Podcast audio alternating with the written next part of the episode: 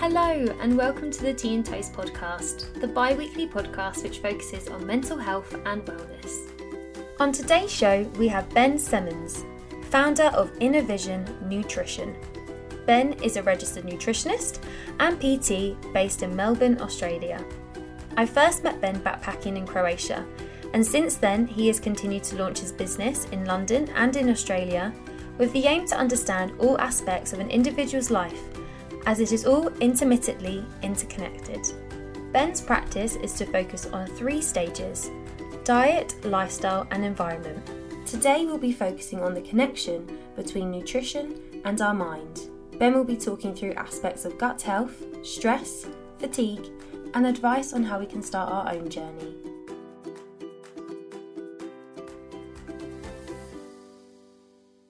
More than ever, it's really important in terms of focusing on well-being, wellness, and nutrition is something that keeps coming up. A lot of people have emailed in particularly about nutrition and the way it interlinks with the gut, and also with regards to anxiety. So, Ben will be joining us and also be talking through the link between gut health, our mind, explaining a bit further on what that is, why it's so important, and other areas of nutrition that we may not necessarily know about. So, to sort of kick off, I'll hand the mic over to Ben to introduce himself. Yeah, absolutely. So, my name's Ben. Um, I'm from Melbourne, Australia. So, I'm a registered nutritionist here. My journey into nutrition started about eight years ago. So, I've always been uh, heavily into dance music, and I guess with dance music, there's a lot of partying and that sort of stuff going on. So, when I was younger, we used to go out quite a lot, and I'd sort of put my body through hell I think I kind of got to a really low point in my life with my health. I was I was unfit. I was drinking too much. I was partying too much. I was eating eating a crap diet. I sort of decided that it was sort of time to make a change. So there's a couple of things that I did. I started to started to eat better and I started to exercise more. I got into the gym and got really interested in how nutrition works and what we should be eating to fuel our bodies. Uh, and then I enrolled at Endeavour College in Melbourne and I did a Bachelor of Nutrition. I guess my sort of focus went from sports nutrition and that sort of stuff to understanding how nutrition can play a role in all parts of our life, in particular with like mental health and how we feel on a daily basis. I finished my degree about three years ago when I moved to London. I did some work over there, started my project, Inner Vision Nutrition. And the aim was while I was there, I was working in London, I just noticed everybody's really stressed, everyone's running around all the time, and I feel like it's sort of not talked about, and, and I felt like it was a great thing for me to go into businesses and the community, and I go in and do these talks and educate them about stress. I'm now launching that here in Melbourne and just continuing to work with you know people and businesses and communities just to understand stress a little bit more, um, and also to just help people with mental health conditions and to basically feel better on a daily basis. Totally agree with you. When you're younger and you're partying and you treat your body, how I think about how I treated my body then versus now is just so different. And it's interesting that you ventured into exploring it in London and now you're doing it in Melbourne, which is amazing. I think it's very much needed. And what often comes up with nutrition is gut health. What do we mean by gut health and why is it actually so important for us? Yeah, absolutely. So it's a bit of a trending word at the moment, and everyone's sort of talking about it, but I don't really think that people quite understand what it is. So I'm just going to give you the basic layout. So when we're talking about gut health, we're typically referring to the gut microbiome. So what the gut microbiome is, it's a community of bacteria that live in our gut, and there's estimated to be over about 100 trillion different bacteria in our gut. And these bacteria have a bunch of different functions in the body, and some of those include digestive health they function with our immune system, our weight regulation. They can affect our mood and behavior. And they can also affect our hormonal health. First, there's a lot of things that can impact the diversity of bacteria in our gut. So this can even happen prenatally. So when before we're even born and we're in the womb. So certain things like the mother, if the mother's under stress or if she's taking antibiotics or undergoing surgeries, these sort of things can can impact our gut microbiome. But when we're born, that's sort of when we first sort of see the development of the bacteria in the gut, um, and that's going to continue developing over the first three years of life. So some of the things that can impact the diversity of bacteria in our gut First thing is how we're born, so whether we're born naturally or via C section. So, what we see is people who there's an association between people who have um, who are born C-section and sort of we have to start to have some more or higher risk of certain conditions down the line, and that's because the vaginal mucus contains a bunch of like live bacteria that are really important um, to pass on to the fetus, and it's also influenced by other things such as genetics, where we live, our geography, or our environment. Medications and I guess our diet as well is probably really important. And there's some of the things that can really influence the diversity of our gut bacteria. Now, what happens is if we have what's called dysbiosis. So, dysbiosis is basically when we have an overgrowth of bad bacteria to good bacteria. Um, we start to see a few problems or associations with certain conditions. So some of those conditions are IBS, which is uh, irritable bowel syndrome, obesity, diabetes, autoimmune conditions, some inflammatory skin conditions such as psoriasis or arthritis, mental health conditions such as anxiety or depression, and also some behavioral disorders such as ADHD or autism, and also allergies as well. Um, and I think it's really interesting because me personally, I've dealt with some of these things in particular in the past. I've dealt with a lot of anxiety, and I was diagnosed with chronic gastritis a few years ago. Um, so, learning, I just really became quite interested in the gut.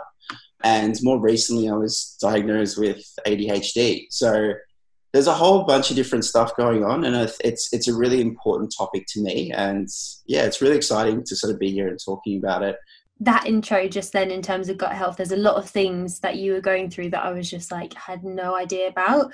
I didn't realize as well you mentioned not just ibs and obesity but also with regards to um, mental health adhd that is it's crazy to think that how sensitive all parts of our body are and how they really connect to the mind and also the gut and the brain there's a massive interlink. So, gut health and how it's closely connected to mental health and mood stability. Is anxiety, depression, mental health in general, is that something that is often a common tie when people go through their nutrition consultations with you? When you talk about and you sort of mention the gut brain axis, I think, first of all, just sort of giving people a little bit of an understanding of what that is. And when we talk about the gut brain axis, we're talking about we have like a communication network that links our gut to our brain. But it also extends to also our immune system and also our endocrine system, otherwise known as our hormonal system. So it's linked to all these different things. In terms of people coming to to see me or people I've noticed, that definitely there are some things. I, I think we're just sort of more starting to understand um, the effects that the gut has on our health. And in particularly now, we all, we all live such fast-paced lifestyles life is pretty stressful. We don't really get much time to sit and slow down, process things, um, and I think that can definitely affect the gut. And maybe perhaps there is it is more prevalent now to see people suffering from mental health conditions and, and maybe poorer gut health. Um, but yeah, it's, I think it really just depends I, I, on what's going on. So basically, um, one of the things that the gut brain axis does is it's we talked about bacteria. So bacteria in the gut have a role in what's called neurotransmitter synthesis. Um, so neurotransmitters typically thought to be in the brain, and they can affect things such as our as our sleep, our moods, our thoughts, and our behavior.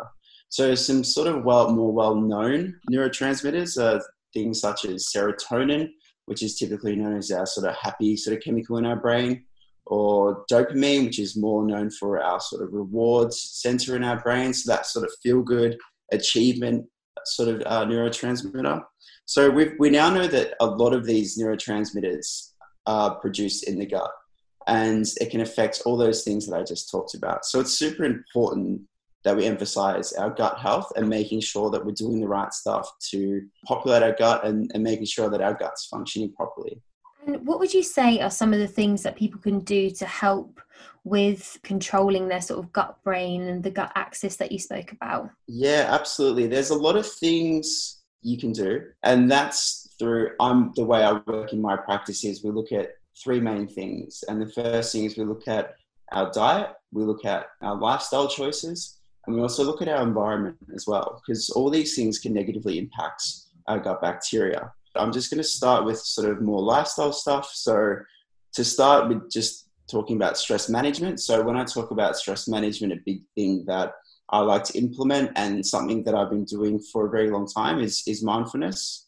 Um, and when I talk about mindfulness, what I mean is being more aware of or conscious of our thoughts and being in the present moment. So some of the ways that you can achieve that are things through like mindfulness or yoga. So typically when somebody comes and sees me, one of the first things I ask about is what their stress is like. So understanding their stress and helping to implement stress management techniques that are going to help to reduce stress. And the reason why is because stress can alter our gut microbiome. Other things that we can do is obviously reducing our exposure to toxins. So, alcohol, cigarettes, drugs, all these sort of things are really important. Um, and also just our toxins in general in life. So, just being aware of what we're breathing in, our surroundings, looking for things, and just being aware of what we're consuming and what we're breathing and what we're putting into our body. I like how you segment it diet, life, and environment often when we think of nutrition, we just think about the, the palate and the food that we consume. So it's interesting that you dissect the different areas that you mentioned there. With regards to food, and how food can impact things to do with stress. So, like you mentioned, when it comes to like sleep earlier, you mentioned that was really important for the mind. What are the foods that have, sort of play an important role in good gut health? But also, if you do have anxiety, what are some foods that we might have to be a bit more conscious about? Yeah, good question. I'll answer this question in two different stages. The first is we can talk about some of the factors that I could um, have negative impacts in the gut. So, one of the first thing that um, a lot of people might not be aware of, some people are aware of, um, is definitely medication use and, in particular, antibiotic use.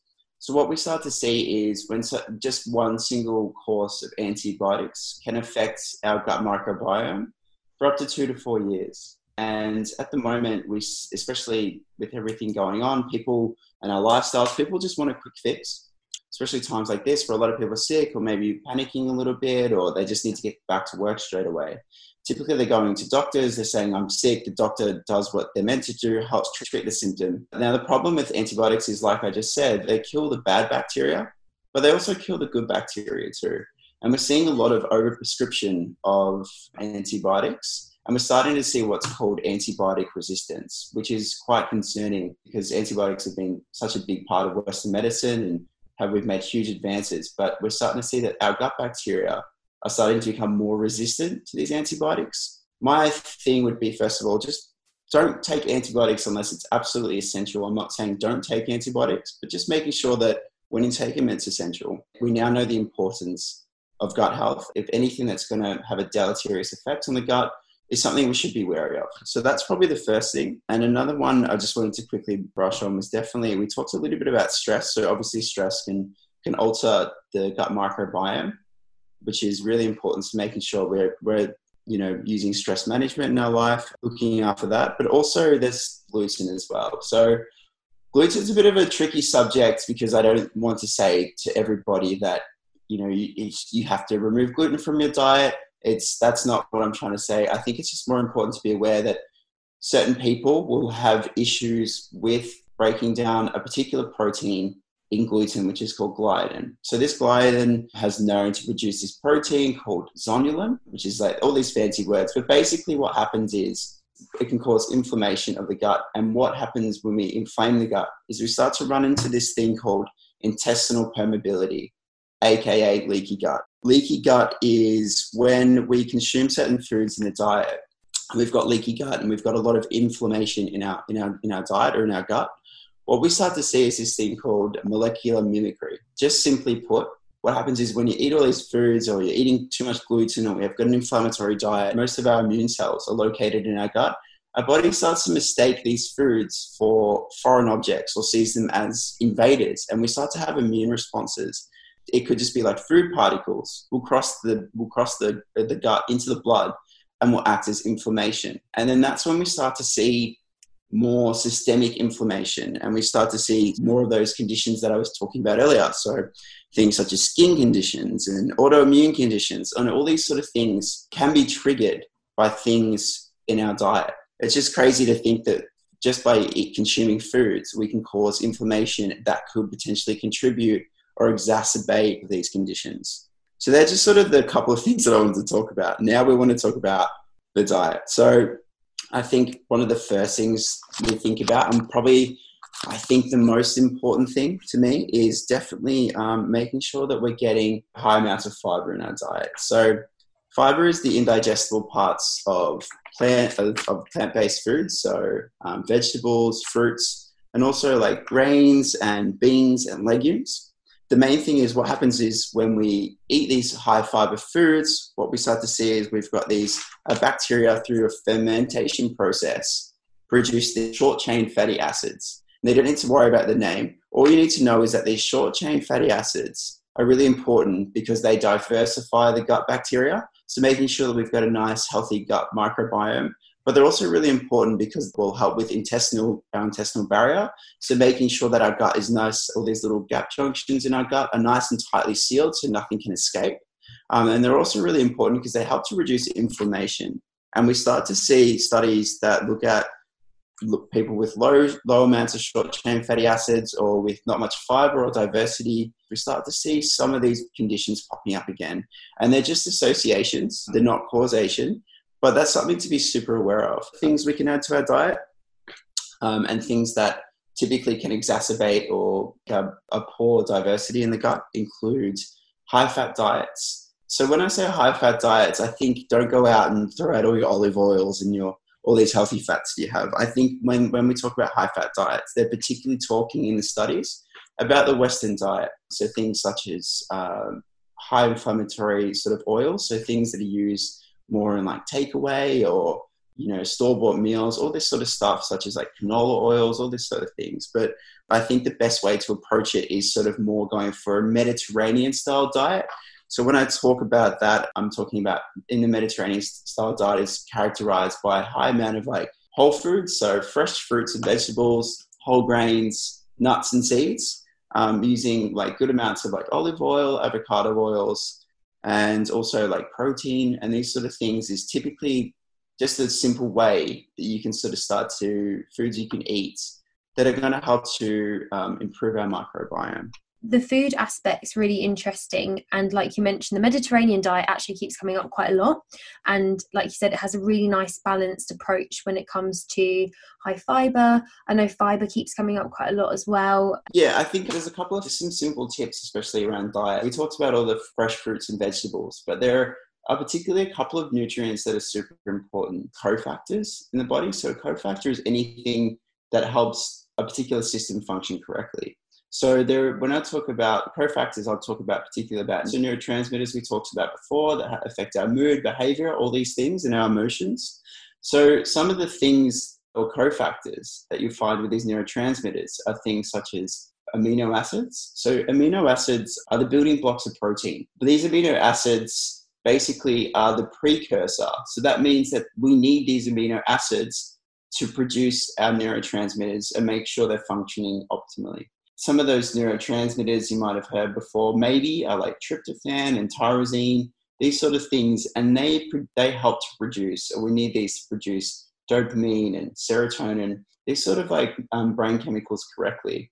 So some of the nutrients that we um, need to get from the diet and to make sure these are functioning properly is obviously uh, making sure we're getting enough protein.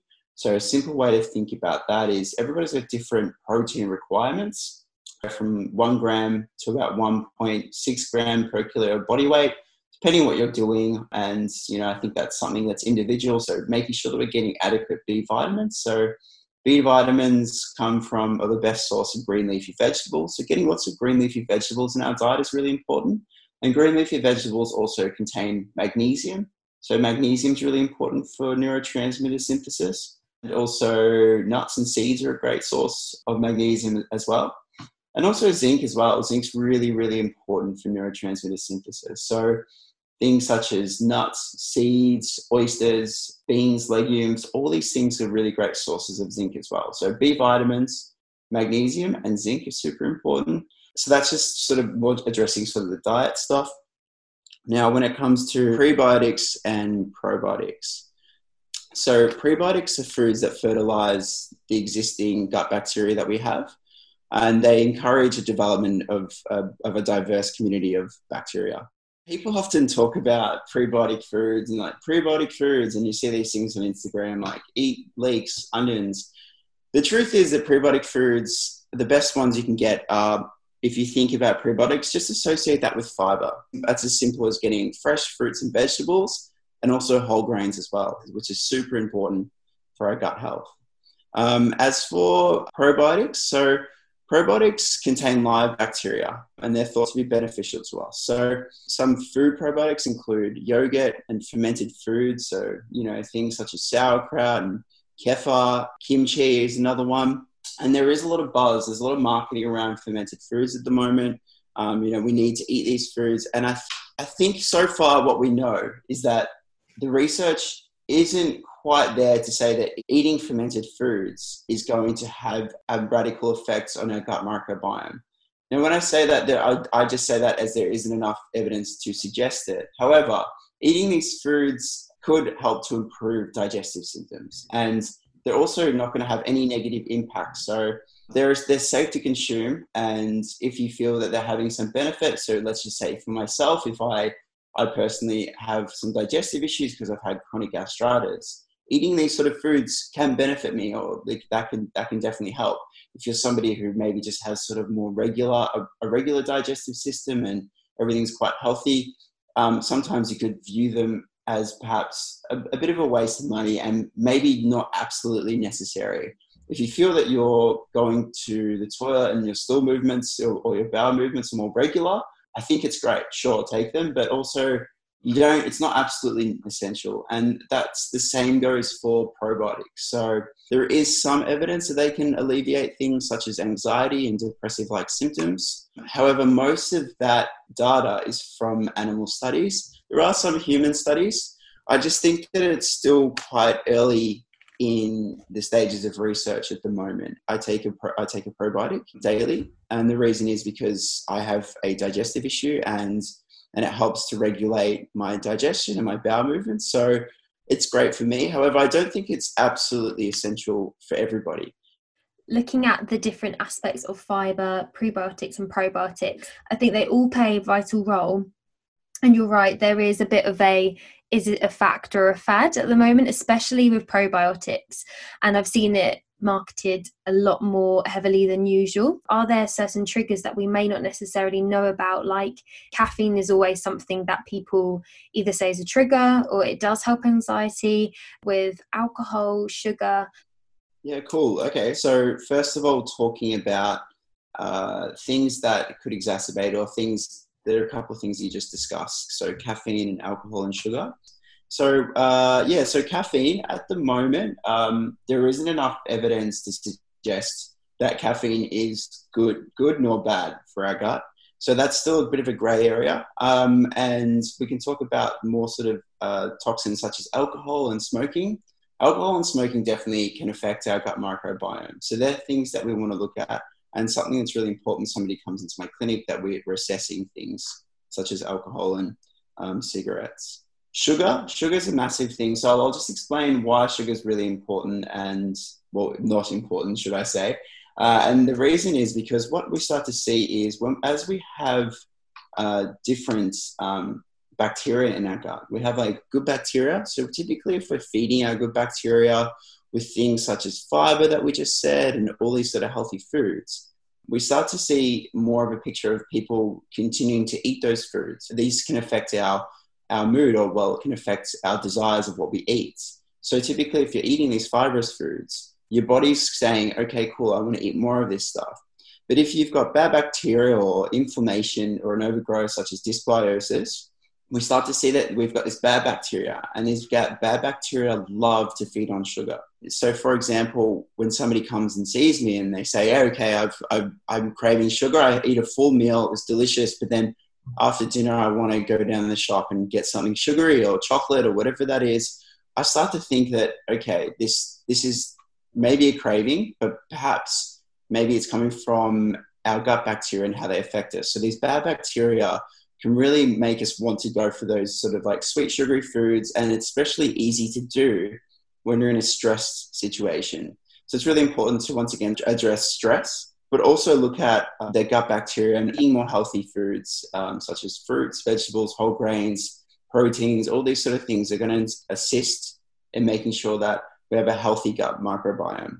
I know you've mentioned a lot about different foods and how um, and lifestyles that have an impact on our sort of stress and wellness. One area that would be really interesting, especially during the current climate, people are now working from home a lot more. People are finding new ways of, I guess, living, especially in this current time. I know we spoke previously about the current situation in Melbourne, for example. It's something that's really alien to us are there some simple steps and best practices that you have found from educating businesses, and um, whether it's in London or in Australia, that have been really effective? Yeah, with our current situation and everything going on, I think there are just some base, really basic things that we can do to help sort of improve our immune system, to just support ourselves and making sure that we're in the best possible health that we can be to sort of making sure that we can deal with this time. So I, I don't want to go ahead and say that you know by by eating these foods is going to prevent you from getting COVID or anything like that. And even this stuff that has been researched, such as vitamin D, is still kind of it's it's there's not enough evidence to suggest anything just yet that there's anything that's going to stop that. So I just sort of wanted to outline that. But there are some really simple things that we can do. And the first thing is just basic care. So when I'm talking about that, the first thing is making sure prioritizing first of all sleep Sleep's so important. Making sure that we're getting proper nutrition through some of the things that I talked about just before.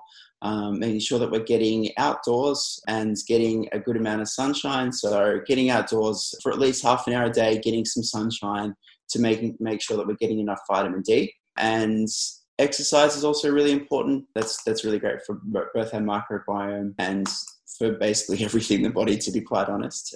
Good hygiene. I think good hygiene is probably the most important thing right now. You can take all the supplements you want, but just practicing good hygiene is a really way to just be a little bit cautious about everything going on at the moment.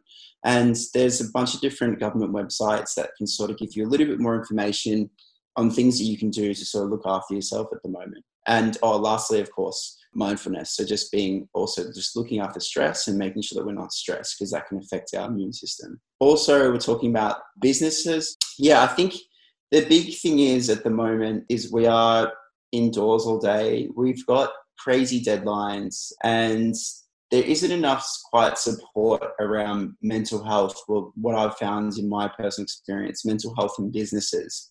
And it's something that it should be talked about more.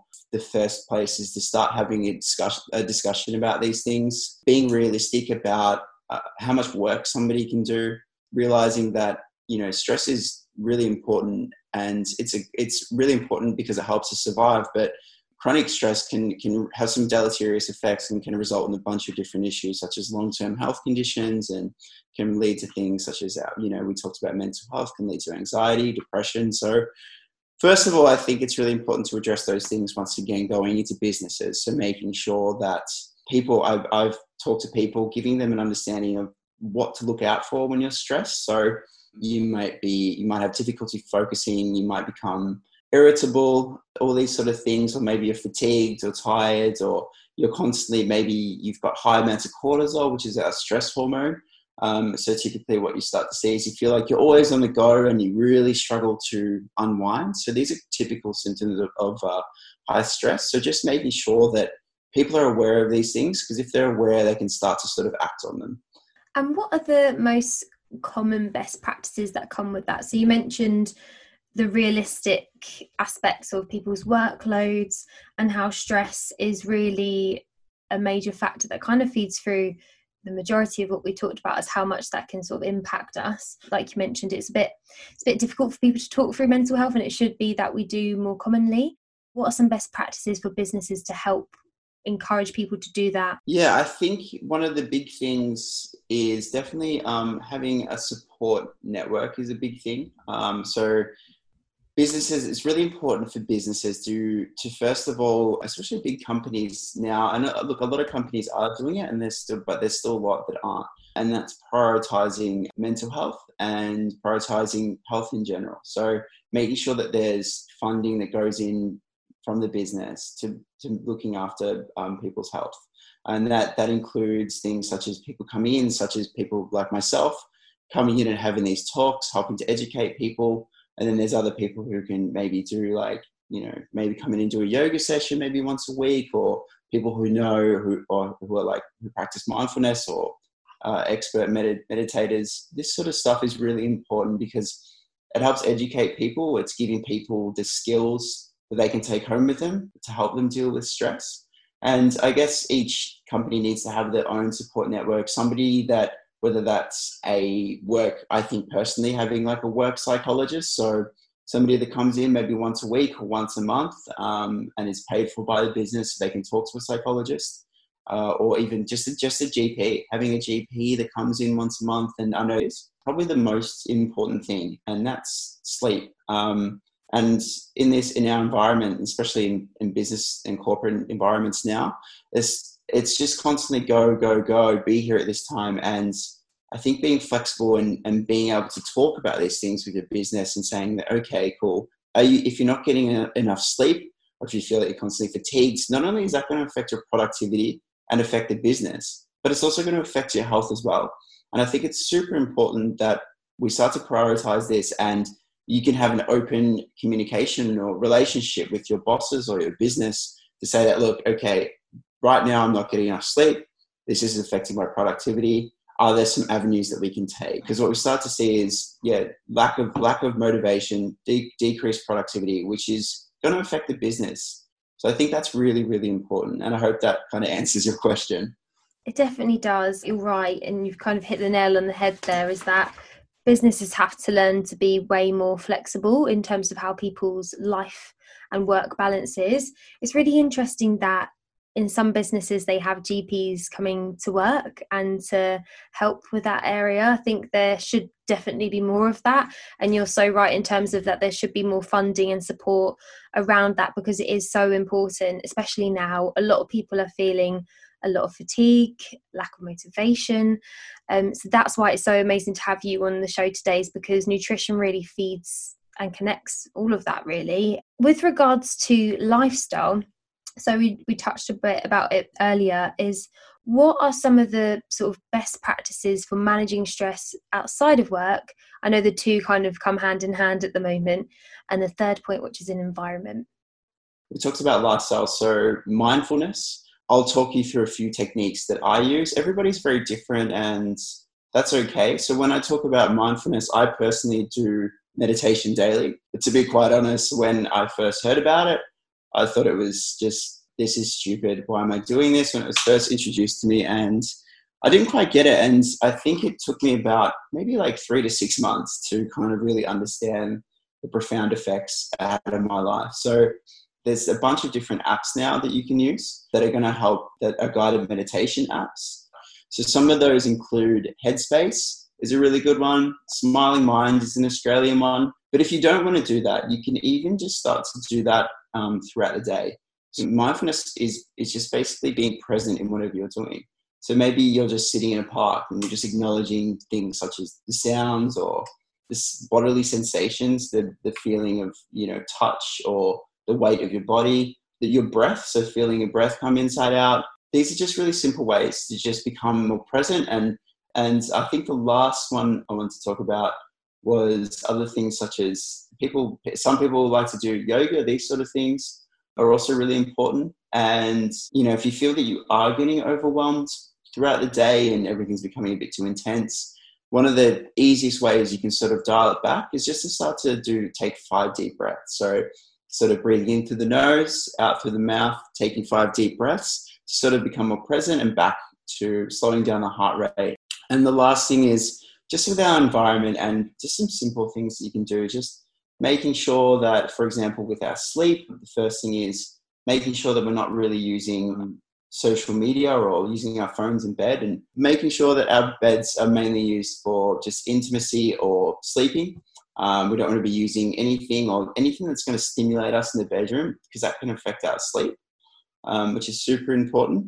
I can't believe I nearly forgot this, but also just looking looking at uh, social media. So, uh, and our phones, and we're all addicted to our phones. I think, well, me personally, I am, and looking at ways that you can reduce the amount you use your phone throughout the day and just use it for those essential things. But also just being aware of um, social media and how it can affect us. And social media isn't inherently a bad thing. It's just being aware that if we have if we are having negative psychological effects from that, try to just be a little bit aware of how something makes you feel, and if it does have if it does induce a negative emotion or something that doesn't feel good, I would recommend deleting whatever that is, whether that's an account or that person or removing that sort of stuff because sometimes it's weird we kind of continue to do it um, and it's it can really influence the way we think and how we feel on a daily basis something that I've trying been trying to do every day is starting to do a gratitude journal. And it doesn't mean you have to write two pages every day. I think it's just jumping on writing or writing probably best to write it down into a notepad or, or a diary or something like that and just write five things that five simple things that you're grateful for each day um, and they found that one of the biggest things or an antidote to sort of unhappiness or sadness um, is typically just um, gratification or gratefulness sorry um, so just being grateful for the little things instead of focusing on the things that we don't have, focus on the things that we do have and how lucky we are to sort of have those things. So I think that sort of brushes on a couple of lifestyle tips. Uh, lastly, is just environment. So just making sure we're not exposed to too much toxins such as like car fumes, paints, also like molds, cleaning products as well. You can buy sort of more organic cleaning products. And these, uh, and obviously not smoking and drinking, these are some really simple ways to reduce our exposure to toxins in the environment. Definitely, with regards to social media and comparison, that is something that comes up quite a lot. And I know a lot of people may have mentioned to you in the practice in terms of like comparison um, and comparing and kind of feeling that they have to look and be a certain way. Reducing that screen time definitely does help have a clearer mindset. And it also ties into not just lifestyle but like you said environment. You're blocking out those negative toxins they may be impacting you. Well you mentioned in terms of like lockdown and gratification journals that is something that is definitely helping at the moment is people's attitudes are becoming a lot more i guess appreciative a lot more humble with what they have having more kindness to people around them but also to themselves. So i totally agree that having that time to journal i think journaling is really important as well as mindfulness bringing it to sleep because I'd love to get your advice on this. Um, zinc and magnesium seems to come up quite a lot with sleep, and I know a lot of people, I know myself, have um, where they're unable to sleep, but they can. Fit, it almost feels like there's an itch inside their leg from where they don't have zinc and magnesium. Have you heard of that before?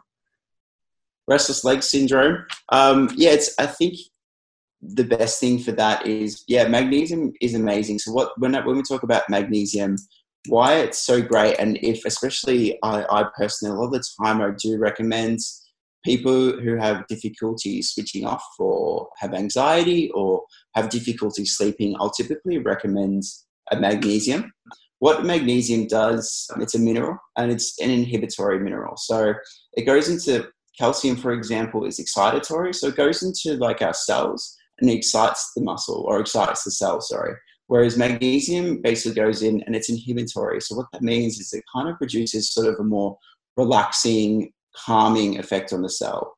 So somebody who, if you do experience anxiety or you feel like you're always in the go and all these sort of things, this is just one approach. But um, yeah, definitely taking a magnesium supplement can definitely help to help us relax a little bit, and it can also has been um, found to reduce depression and anxiety in certain studies. It can also help to improve sleep quality. Um, sleep quality, sleep is the most important thing for me personally. So I think that's really, really important. Mm. I think it's definitely come up quite a lot in terms of the importance for magnesium and how much sleep plays a, a vital part in terms of our body functioning. So, you've mentioned a number of different ways in terms of introducing more protein. What would you say is the sort of healthy plate that people should be looking at when having sort of their breakfast, lunch, and dinner. And also, what are some sustainable ways in which they can do that, which doesn't require, I guess, in the current climate, it's more using what you've got. I think when it comes to good nutrition, sometimes people can see a higher cost to that. Yeah, cool. So, um, yeah, a healthy plate is, I think we, when we think about what we should be eating, we often go back to um, what you see in primary school with the food pyramid, um, and it's it's very outdated and something we shouldn't really follow. And the and the truth is now that we've got we're all so different and we all have such crazy different diets. And some people will react to certain things and will exclude certain things from the diet for belief reasons. There's a whole it's it's quite complex.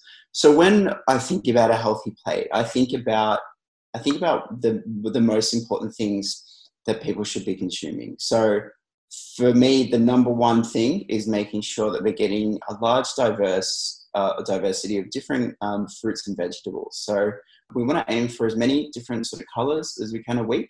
And for me personally, I think I've got a little bit of time now where I can. Breakfast for me typically is something I'll, I'll actually just get, I'll mix it up each week or every couple of days. I'll get a bunch of um, uh, vegetables, really easy. Just throw some olive oil, some garlic, put it, throw them, bang them in the oven, and you got roasted vegetables. And I'd, I'd personally typically have that for like breakfast or lunch for you know every day because it's great I've got this time to sort of do that and it's really easy because if you're busy you probably don't have that, time, that much time to cook so simple things like that so I'd have like that with typic, typically I'd have that with you know eggs some source of protein so I'd switch between maybe salmon or halloumi that, that sort of stuff. That's me personally. And then I also like to make sure that I'm getting so I've got my fruits I've got my vegetables in there. I've got my diversity. I'm also making sure that I'm getting healthy fats. So typically, I use quite I use quite a lot of avocado, olive oil, these sorts of things, and then my sort of like the proteins that I just mentioned, such as like eggs and salmon, and you know, obviously the list goes on. And we talk about plant-based proteins in a second, but making sure that we've got a good amount of protein, so we have a protein source with every meal is really important.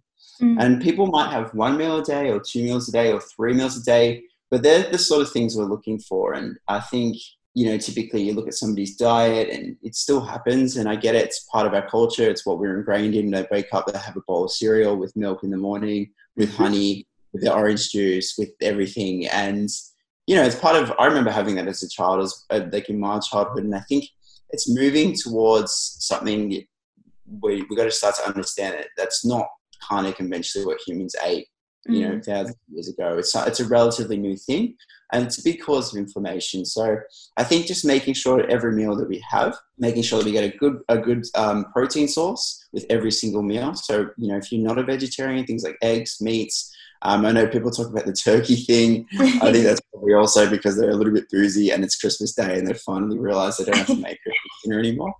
But yeah, those things are really important. So protein, um, some plant-based sources of protein include things such as legumes, beans, nuts, and seeds are really important. You've got like complete protein sources, so making sure that we're getting all those amino acids. So, some great sources include things such as um, I think quinoa and also hemp seeds, which are amazing new products, um, which which can really help with people who are on plant based diets. So those sort of things are really important. Also, like soy products, all different sorts of soy, soy products, so tempeh, tofu, all those sort of things. Making sure that we're getting those with every meal, especially if you're a vegetarian. It's really important as well. It's still quite as easy to get protein in diet, but just making sure that we're including those with each meal. We brushed on um, lots of fruits and vegetables. Don't freak out about fruit. I don't know where this whole thing came out about where fruit will kill you because it won't. um, I think there's been a lot of hysteria over like you can't eat fruit; it's bad for you. Don't. That's absolute bullshit. It's it, it's fruit is fruit is also it's full of fiber as well. It's a great source of nutrients, so a good source of uh, vitamins and some minerals. And I think it's really important to include. It's the only thing is that yes, it is. It does have a higher amount of sugar, but they're more. It's it's typically found in the fruit as fructose. So it's just not overdoing it. I wouldn't say go have thirty bananas for lunch. You know what I mean? So that's really important. And protein sources, fruit and veg, and I think that's sort of the main thing. And also just um, making sure that we're getting essential fatty acids from our diet. So, essential fatty acids, typically known, you might have heard these words like omega 3 and omega 6. What does it mean? Okay, so like essential fatty acids play a role in regulating inflammation. So, we want to make sure that we're getting a good, because typically our diets are, are quite high in omega 6 fatty acids. So, they can come from like things such as meat products. They can come from grains as well, certain particular grains such as oats and these sort of things. So what we want to do is making sure that we're also getting a good ratio of omega-3 fatty acids.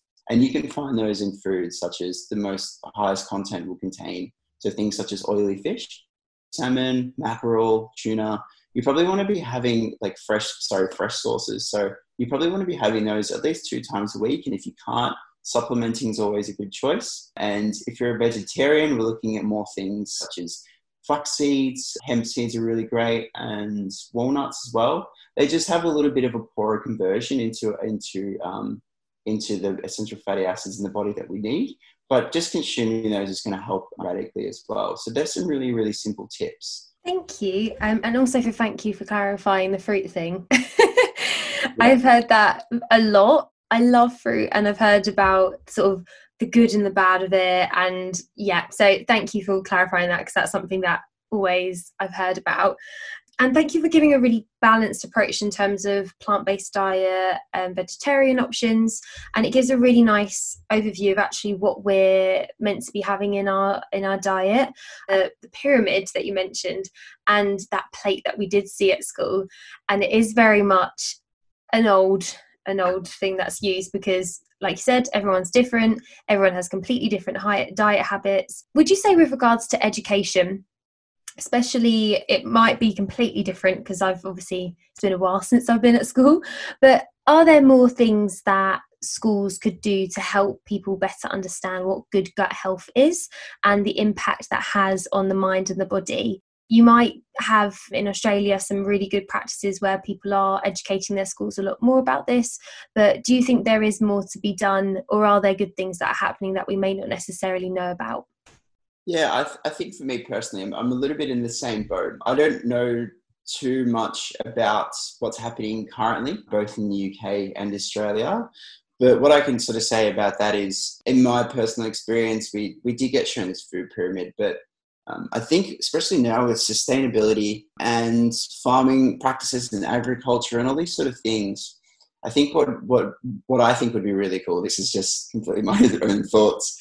Is just taking kids out, doing more uh, school trips, these sort of things, taking them to farms and educating them on on how produce is grown. So, how is a tomato grown? What does it look like? What does it taste like? What does a fresh one taste like? The difference between that, between maybe the one you get in the supermarket, which has probably been there for God knows how long. So yeah, that's probably the first place I start. I think the most important thing around edu- is around like nutrition is educating kids on what these foods are. And I didn't get this, but I wish I did. But what these foods are, cooking methods at a very young age. One of the big problems about health and nutrition is that a lot of the time we see more sort of more this obesity picture in lower socioeconomic areas. So, and what that is is it's what we start to see is it's typically due to a lack of education around nutrition and health. So, educating them at a very young age is super important about how nutrition can affect can affect our health, which is a, probably the first place I would start. I don't think it'd be crazy to say that from my personal experiences, and I'm sure a lot of people who listeners who do practice mindfulness, is to start that um, at a very early age. And I think one of the greatest things we can do is teach kids about um, their thoughts, their emotions, um, and how they can affect us as well. And doing that at a very early age, I think could have just profound effects on society in general. If people can understand their thoughts and um, can make better decisions and understand that their thoughts aren't necessarily them and perhaps more of an ego picture going on. So that's probably the main things that I personally would do the sourcing part is something especially now not a lot of people know where things are being sourced and like you said people growing their own foods people are investing a lot more in terms of um, their own allotments, their own gardens. So that's something that would be really interesting to, for them to know at that age, and exactly like you said, how to cook that, how to in, include that in something that when they're growing up, they have sort of the, the staples in terms of what to cook and what food should be applied into their diet final question because I'm conscious that it's now early doors on your side. Um, so you've talked through some really nice points that people can sort of put into practice now. You've gone through diet, you've gone through lifestyle, environment, you've touched upon the work aspect as well. Often when it comes to nutrition, there is that association of a higher cost. Um, and some people might feel that they might not necessarily have the resources um, available or may not know what's available. It's definitely way more accessible than we think, and it's something that sometimes can be neglected. But just even from talking through today with you, nutrition is so important and it weaves into everything. So I'd love for the listeners to be able to reach out to you and just just kind of begin that journey really. Yeah, I think that where we get our information from is really important. So it's really difficult because we're currently in this paradigm of you know nutrition studies they're online and look nutrition is probably one of the most confusing fields because it's forever changing it's constantly changing one thing that we get recommended one day is changing the next day and you're always going to be on top of it. And for the everyday person this sort of information is really hard to understand. I can understand why there's so much confusion because even for me there's some confusion sometimes. Mm. um, and i think right now there's a big problem between scientific literature and how the public um, perceives that and what how they get their source of information. And I don't know about you, but I grew up uh, like with some of the shows that are on Australian television. You get the every night, and you get a lot of sort of the older generation looking at things such as it would be like, you know, what are the ten, you know, way, ten ways you can lose fat. There was always this sort of like crazy stuff going on on TV, and people just would listen to it. And mm-hmm. so, just being aware, first of all, your resources, because there is there isn't a magic bullet for um, for weight loss and nutrition. And I think what's what's really important um, is looking at our sources. So, for example, a good source is basically going through a government website, for example, so you can go through a government website, and then they're going to have heaps of information um, about yeah what you should be eating. It's going to explain things in a bit more detail. That's probably where I'd start. I'd just be a little bit just be a little bit wary about websites such as things saying um, top 10 ways that you can lose fat or anything like that because these sort of things are typically incorrect or they're poorly researched and lastly, um, when you're taking advice from somebody, I think is is looking at what the, what somebody's credentials are. Are they a nutritionist? Are they a registered nutritionist or dietitian? So what I mean by that is, are they have they done the education? Uh, do they have basically supported by an association? And that's really important because what that demonstrates is that this person knows what they're talking about. Because anybody can sort of call themselves a nutritionist, people, particularly on social media. So I would, you see a lot of themes now with people getting their advice from influencers who have no idea what they're talking about. These people are just, they're just people and they realize people absorb this information, not fully understanding that they don't know what they're talking about. And this can have serious effects on public health, on, on our lives. So where you're getting your sources is really important. So I'd always stick to government resources or alternatively there's so much information now on, on social media um, and just making sure that you just see what that person what that person does are they just somebody who's an influencer or are they somebody who is well educated you can always follow me i'm always putting up useful information and resources and at my instagram which is innervision.nutrition sorry it's a bit of a tongue tie. I don't know why i chose such a difficult name for a business. But yeah there's so much there's so much great resources online now and um, i think just um, kind of delving into that, you can really do your own research to find people who are in this field, who know what they're talking about, and are putting out some really, really great digestible information. I think as a parting gift, and what I've asked for everybody that I've interviewed is do you have any final wise words or a piece of advice that has kind of been your sort of mantra for living a healthy lifestyle with, yeah, building a healthy and happy life? Yeah, I, I, I, guess for me, just being mindful, uh, like life is pretty serious at the moment, and thing for me, especially, well, I've got I've got ADHD, which I can't really, I don't really do boring things, but just having as much fun as possible, have a laugh, just I think is probably the most important thing um, in life. Having having fun and being mindful and and just enjoying what you're doing. And if you're not enjoying what you're doing, just trying to find just understanding that and maybe making changes in your life. That and also flossing. You got to floss. Everyone should floss. I love that. Do you floss, Ben? I do floss. I, I'll tell you why because there was a I, I was told that there was a Reddit forum that asked um, old men what they regretted most in life, and that was the number one thing. It was people didn't floss and they got bad teeth, and you don't want bad teeth. I thought you meant the dancing flossing. Not quite. Thank you for listening to this week's Tea and Toast podcast. If you want to share any feedback or ask any questions, don't forget to follow, like, and share via Instagram at Tea and Toast the podcast. And don't forget to subscribe.